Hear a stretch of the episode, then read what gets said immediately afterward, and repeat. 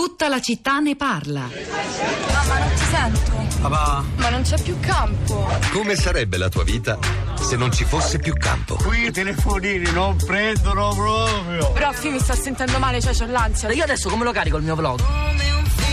Ragazzi, questo è il telefono che prende. Ragazzi, ma fate sul serio? La volete finire? Cercate di ricomunicare guardandomi in faccia. Ragazzi, noi andiamo ad Otranto per un concerto, volete venire? No. Lì prendono i cellulari.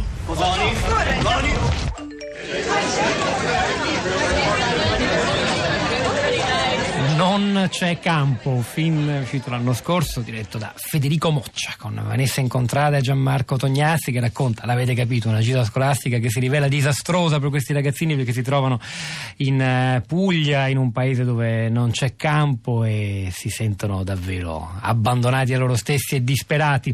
A commento di questa clip leggo uno dei messaggi che è arrivato stamane qui a tutta la città ne parla di Elisa al 335 5634 296. Ce ne sono davvero tantissimi, li ho pubblicati sul sito di Radio 3. Io, genitore con un figlio alle porte della preadolescenza e due più piccoli, sto cercando di non farmi prendere dal panico. Il suo dodicesimo compleanno riceverà lo smartphone, assolutamente fuori dalla normalità.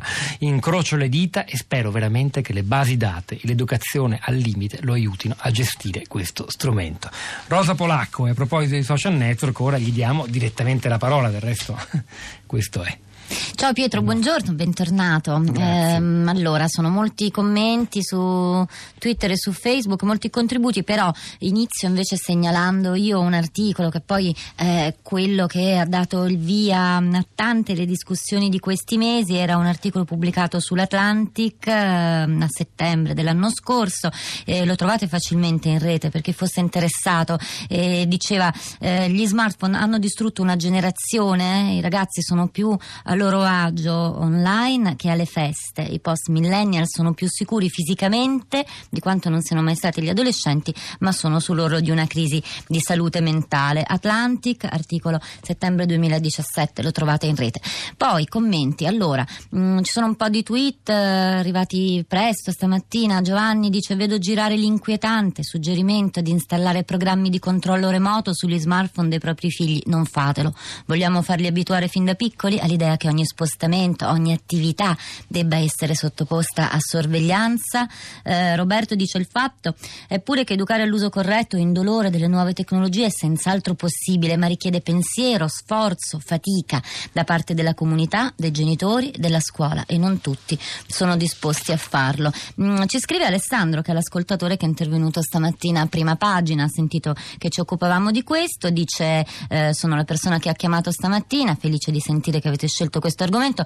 Non dimenticate un punto, quello che riguarda la convergenza tra televisione e computer portatile travestito da telefono. Non capire che il cellulare contemporaneo è un computer soltanto molto piccolo, non pensare che chiunque può vederci mentre guardiamo quello che guardiamo, che le aziende coinvolte sapranno sempre quello che abbiamo guardato, dove e quando, dovrebbe far parte della discussione, perché la televisione è attualmente la vera chiave interpretativa da cui partire.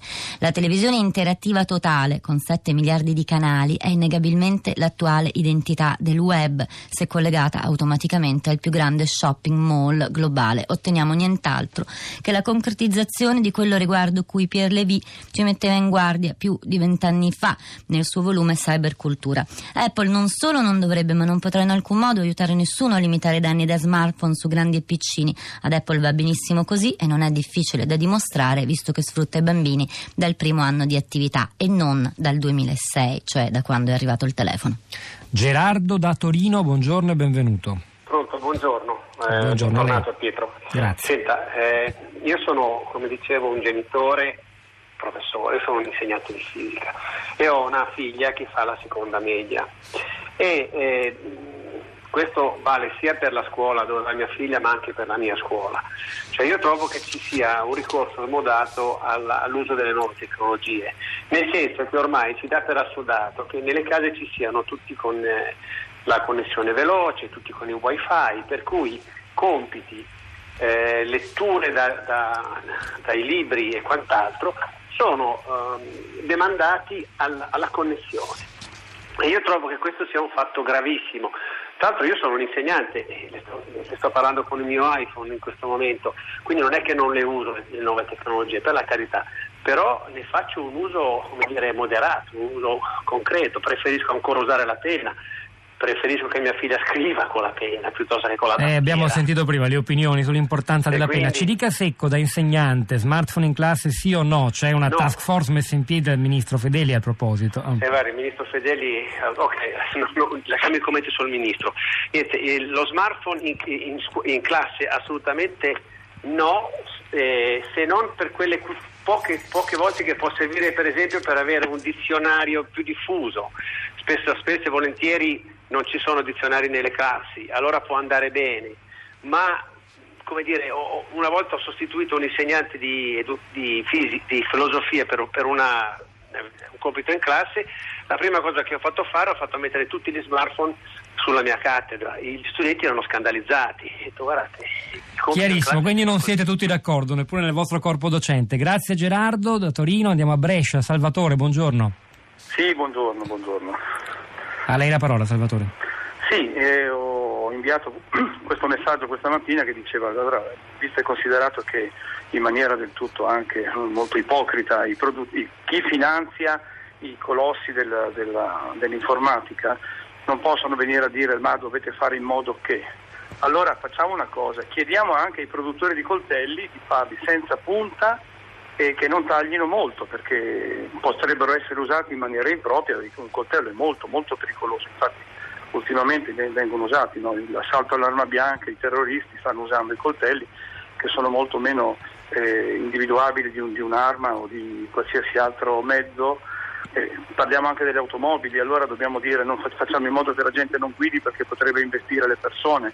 Cioè, a me sembra un discorso abbastanza ipocrita e visto che sono un insegnante anch'io potrei anche aggiungere per quanto riguarda il discorso dello smartphone in classe che c'è il MIUR eh, ha un regolamento me- molto preciso, i telefoni cellulari devono essere tenuti spenti in borsa Ghi- e possono essere usati solo durante l'intervallo. Chiarissimo Quindi Salvatore, questo- grazie, ma ci torneremo su questo punto perché è molto importante. Laura da Genova, molto veloce se può, grazie.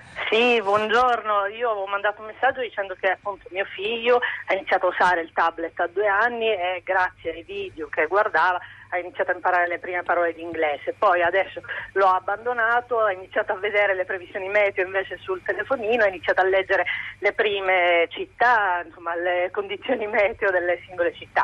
Quello che volevo dire è che però sempre l'uso che abbiamo fatto fare al nostro figlio è quello con noi che supervisionavamo, cioè quindi mai abbandonare i bambini con gli strumenti tecnologici, cioè lasciarli come una babysitter. Chiarissimo, grazie Laura, grazie davvero. Rosa, torno a te. Allora, c'è Arianna, usiamo tutti troppo il cellulare, non solo i ragazzi, siamo noi i primi a dare l'esempio, a fornirgli un telefono, ma non demonizziamo l'uso delle tecnologie. Gli studi cognitivi mostrano deficit di attenzione, ma mostrano anche nuove modalità di apprendimento, connessioni e ragionamento. È il nostro tempo e va conosciuto, non combattuto. Poi c'è Silvia su Twitter, mia figlia piccola, seconda media, è l'unica in classe sua a non avere lo smartphone, i suoi compagni lo usano anche in classe i suoi compagni si relazionano solo su WhatsApp e si mandano di tutto. Le relazioni di mia figlia sono precluse per colpa mia? si chiede Silvia. È il momento di andare in Tunisia con Anna Maria Giordano, sta per iniziare infatti Radio Tremondo, noi vi salutiamo, c'era stamani alla parte tecnica Marco Cristilli, in regia Piero Pugliese, Pietro del Soldai Rosa Polacco a questi microfoni, al di là del vetro Cristina Faloci, Sara Sanzi, la nostra curatrice Cristiana Castellotti che vi salutano, ci risentiamo domani mattina alle 10.